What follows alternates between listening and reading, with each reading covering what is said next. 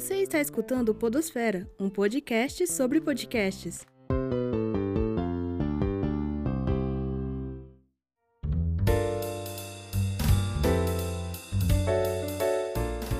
Saudações sonoras. Meu nome é Prisley Zuzi e você está escutando Podosfera, um podcast sobre podcasts.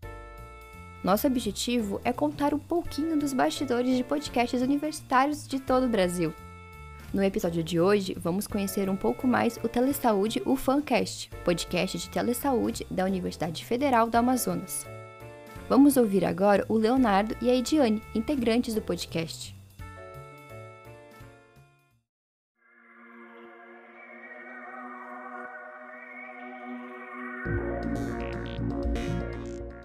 Oi, pessoal, eu sou o Leonardo. E eu sou a Ediane, do Telesaúde UFAMcast, da Universidade Federal do Amazonas. Léo, conta aí o que motivou a começar o podcast.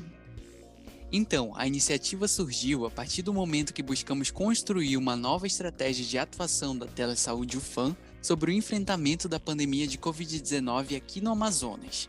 Nós quisemos criar um programa leve, consistente e confiável que levasse informações úteis de saúde para os nossos ouvintes.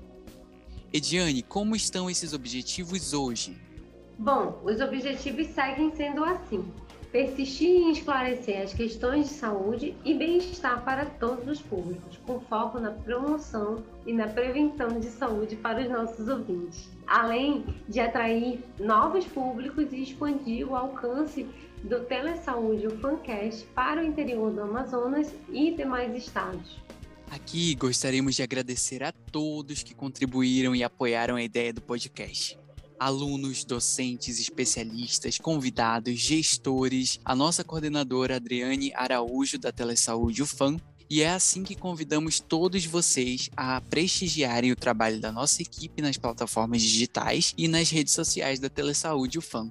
Muito obrigado, Podosfera, vinculado ao NBcast, pelo convite. É uma honra receber esse reconhecimento de vocês. E quem sabe, até a próxima. O Telesaúde UFAMcast traz conteúdos relevantes e de fácil entendimento acerca da situação atual da pandemia de Covid-19. Nos últimos anos, os testes de RNA começaram a ser feitos em seres humanos para várias doenças, como raiva, zika, chikungunya e AIDS. Afinal de contas, será mesmo que essa vacina tem um chip? Bom, você provavelmente já deve ter tomado a vacina alguma vez na vida, né? Para tétano, hepatite B, BCG, difteria, rubéola, sarampo, enfim.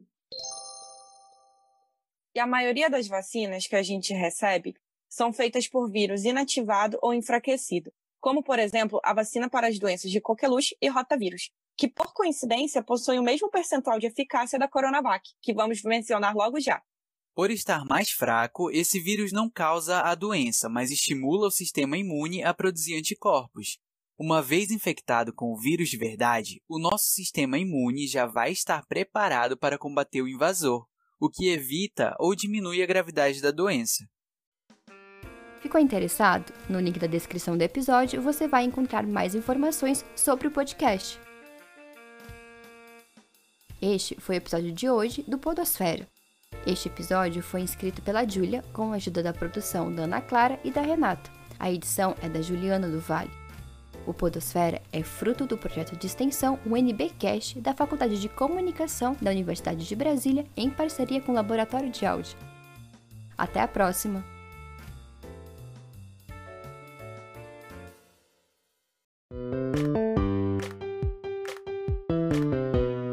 Você escutou o Podosfera, um projeto experimental de estudantes da Universidade de Brasília e parte do projeto UNBcast.